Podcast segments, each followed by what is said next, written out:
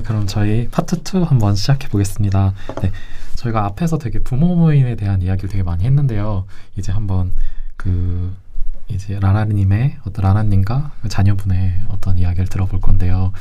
네, 저희가 또 청소년 성소수자 인권 모임이기도 하고 그래서 커밍아웃 이야기를 빼놓을 수 없는데요. 네, 한번 자녀의 어떤 커밍아웃에 대한 음. 어떤 에피소드나 이런 거 있으신지 듣고 싶습니다. 아, 저는 이 질문을 듣거나 누구 커밍아웃 이야기 들으면 성공 사례 이런 거 들으면 굉장히 부럽기도 하고 좀 그래요. 어, 저는 좀 이렇게 슬픈 사고를 통해서 알게 됐어요. 사실은 저희 아이가 음, 중학교 2학년 때 학교, 그러니까 초등학교 때도 그렇고 굉장히 여자아이 같다고 놀림을 많이 당했고, 그로 인해서 학교 적응을 못해서 중학교 때 사퇴를 했어요. 그리고서 이제, 어, 검정고시 학원 다니면서 검정고시 두 번의 검정고시를 거쳐서 이제 고졸을 하고 음, 미용사 자격증을 따서 17살에 어, 저한테 굿바이를 하고 서울에 상경한 이후로 지금까지 독립해서 살고 있거든요. 그런데 음, 그 청소년기에 음, 굉장히 힘들었잖아요, 서로가. 저는 일반적으로 학교를 잘 다녀주지 않고 이렇게 정 이렇게 좀 잘 적응을 못하고 그런 그런 거, 모습이 굉장히 뭐라고 해야 되나 성 정체성을 알지 못한 그 시기에는 우리 아이를 잘 이해할 수가 없었어요. 어, 화장하는 것도 마음에 안 들었고요. 머리를 자르지 않는 것도 안 들었고 맨날 염색을 하고 다니고 찢어진 옷을 입고. 찢어진 옷은 괜찮은데 괴물 그림 있는 걸 왜 이렇게 좋아하는지 해골 바가지랑 그런 캐릭터 좋아하는 것들. 뭐 생활 낮과 밤이 바뀐 생활 습관. 뭐 그런 것들 다가 저하고는 굉장히 크게 대립 저하고 대립되는 이유가 그런 것들이었어요. 지금 생각하면 원인이 다른 데 있었는데 그거를 몰랐기 때문에 서로 풀 수 있는 실마리조차도 찾지 못하고 그 시기를 그냥 보낸 것 같아요. 그러다가 이제 아이가 서울에 와서 자기 생활을 하고 이제 마음껏 자기 친구들도 만나고 했겠죠. 근데 이제 연애를 하고 뭐 힘든 과정에서 또 그런 시기를 보냈기 때문에 저희 아이가 좀 자기 자존감이 굉장히 낮은 편이에요. 그래서 좀 저도 모르게 뭐 자해라든지 이런 거를 하면서 지냈더라고요. 어. 그래서 좀 그런 슬픈 소식을 통해서 알게 된 거라 저는 커밍아웃을 준비하고 또 그렇게 알게 된 부모님들을 축하해드리고 싶어요. 슬퍼하시고 계시지만 그거는 축하받을 일이에요. 어 그러면 네. 자녀분이 직접 말하신 건 아니죠. 거죠? 예. 알게 된 거죠, 제가. 네. 근데 그걸 알게 되면서 뭐 저는 걱정이나 막 이렇게 다른 분들처럼 힘든 게 아니라 아, 그동안에 왜 그렇게 힘들었고 왜 걔가 그랬었는지 이해가 되게 된 거예요. 음. 이게 퍼즐 짝 맞춰지듯이 다 이해가 되고 그 이후로 더 이제 음, 그 아이 정체성이나 이런 것들을 이제 나도 같이 고민을 하면서 대화를 하게 되고 음, 그렇죠. 근데 이제 오랜 세월을 이제 혼자 그러니까 떨어져서 지내다 보니까 아이도 그렇게 나의 지금에 와서 간섭 직접적인 간섭이나 이런 거를 그다지 좋아하지는 않아요.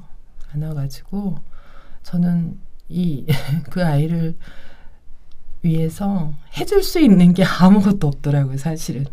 어. 용돈을 뭐 좀 주는 것밖에는 그래서 저의 도움을 주는 방법이기도 해요. 이 부모 모임 활동이 그 아이를 위한.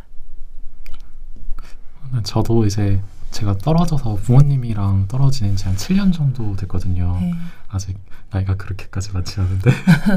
네. 어, 그래- 그러시네요. 네. 근데 오히려 그렇게 부모님하고 음. 떨어져 있는 시간이 오히려 자기를 되돌아보고 오히려 더 성장해 나가는 어떤 계기가 돼서 또 부모님하고 사이도 떨어졌을 때 더 좋더라고요. 저 같은 경우.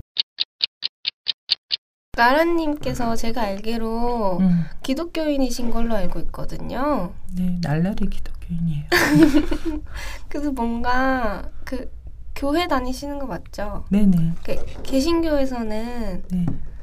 어, 항상 어, 동성애는 죄악이다 이런 메시지를 계속해서 전하고 있잖아요. 네. 보통 개신교 교회에서는 네. 그런 상황에서 좀 받아들이기가 특별히 좀 더 힘들었을 것 같아요. 음, 네, 그런 문제에서는 어떻게 대처를 하셨는지 궁금해요. 저는 어 그 좀 날라리라서 그렇게 교회는 다닌데 하나님 말씀 대로 살, 잘 살지도 못하고 그거 거기 써 있는 대로 인생이 그렇게 되지도 않는다고 생각을 하며 살았었어요. 근데 그런 건 중요한 거 아니고 음, 그 중에서도 저도 이제 그렇게 말씀을 따라서 잘 사는 사람은 아니지만 어, 항상 마음속에 가졌던 거는 그러니까 타인을 나의 시각으로 정죄하지 말아야 된다. 그 말씀이 있거든요. 다른 사람을 판단하지 말고 정죄하지 말라는 말이 있어요. 그래서 나는 내 아이지만 나의 시각으로 내 마음대로 저 아이를 정죄할 수 없다라고 생각을 했어요. 음. 그리고 또 한 가지 말씀은 항상 감사하고 기뻐하고 쉬지 말고 기도하라 그랬는데 뭐 기도하는 건 못하죠. 그래서 아 어떻더라도 내 상황이 내가 받아들이기 힘들고 내가 이해할 수 이해하기 힘들더라도 아 이것은 내가 감사하게 생각할 일일 수도 있다라고 생각했어요. 근데 실제로 그렇더라고요. 감사한 일이죠.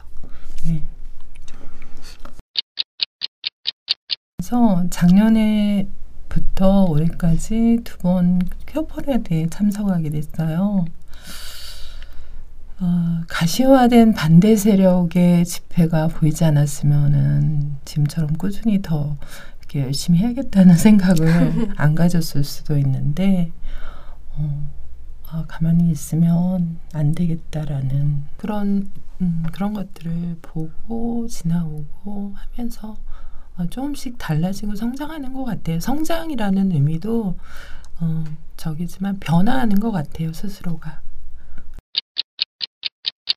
혹은 이제 정책적으로나 이런 식으로 더 어려움을 많이 겪었을 것 같은데 뭐 예를 들어서 뭐 군대 문제도 일종 예가 될 수 있지만 이런 쪽에 어려움이 실제로 있으셨는지 하고 어, 군대 가는 문제가 음, 굉장히 고민스러웠어요. 저희 아이가 정체성 우리 아이 정체성을 알기 전에도 어, 학교 적응도 못- 잘 못하는 아이였고 어, 사회 적응도 썩 그렇게 잘하는 것 같지도 않고 아, 그리고 굉장히 외모나 이런 게 여자같이 여성스러운데 어떻게 군대를 가서 잘 지낼 수 있을까? 이런 평범한 경험 고민을 계속 하고 있었어요. 저는 그러다가 이제 그 아이가 이제 여, 여자라는 걸 알게 되고 나서는 더더욱 고민이 컸죠. 그래서 계속 신검이 나올 때마다 미루고 미루고 미루다가 미루고 있, 있다, 있었고 그래서 더더욱 좀 빨리 호르몬을 선택하고 좀 수술을 하려고 계획을 했던 것 같아요. 그랬는데 음, 작년 신검에서 저기를 받았어요. 면제 판정을 받아서 그 이후로 우리 아이가 그 수술에 대한 압박을 자기가 벗어난 것 같아요. 그래서 좀 자유로워졌고 천천히 진짜 원하면은 원할 때 할 것이고 원하지 않으면 그냥 또 그대로 사는 것도 나쁘지 않은 것 같아요. 네, 맞아요. 네. 모든 트랜스젠더가 성전환 수술을 해야 된다는 그런 사회적 압박이 있잖아요. 그런 거에서 벗어나야 네. 그것도 생각해요. 어릴 때부터 받아온 성별 이분법적인 가부장제 사회 결혼제도 뭐 이런 것과 연결된 우리들의 인식이 아닐까 생각이 들어요. 꼭 트랜스젠더 본인들도 그런 것 때문에 어, 여- 예쁜 여자가 되고 싶고 이런 것도 어떤 그 계속 받아진 생각들이 아닐까. 네. 그 교육받은 나도 모르게 그런 것부터 조금씩 자유로워졌으면 좋겠어요. 네. 그리고 외침이라는 거는 당사자가 해야 되잖아요. 근데 당사자분들이 힘이 없어. 아직 자기도 고- 힘들어. 고민 중이고 뭐하고 외칠 힘이 없기 때문에 보여주지 않는 건 것 같아요. 그분들은. 네, 네. 맞아요. 사실 음. 자기가 성소수자인데 성소수자가 어떤 건지 잘 몰라서 좀 정치화를 하지 못하시는 분들도 저는 있을 거라고 생각하거든요. 네, 많으실 것 같아요. 네, 그분들이 성소수자에 대해서 알게 되고 자신의 정체성을 찾아갔으면 좋겠습니다. 네.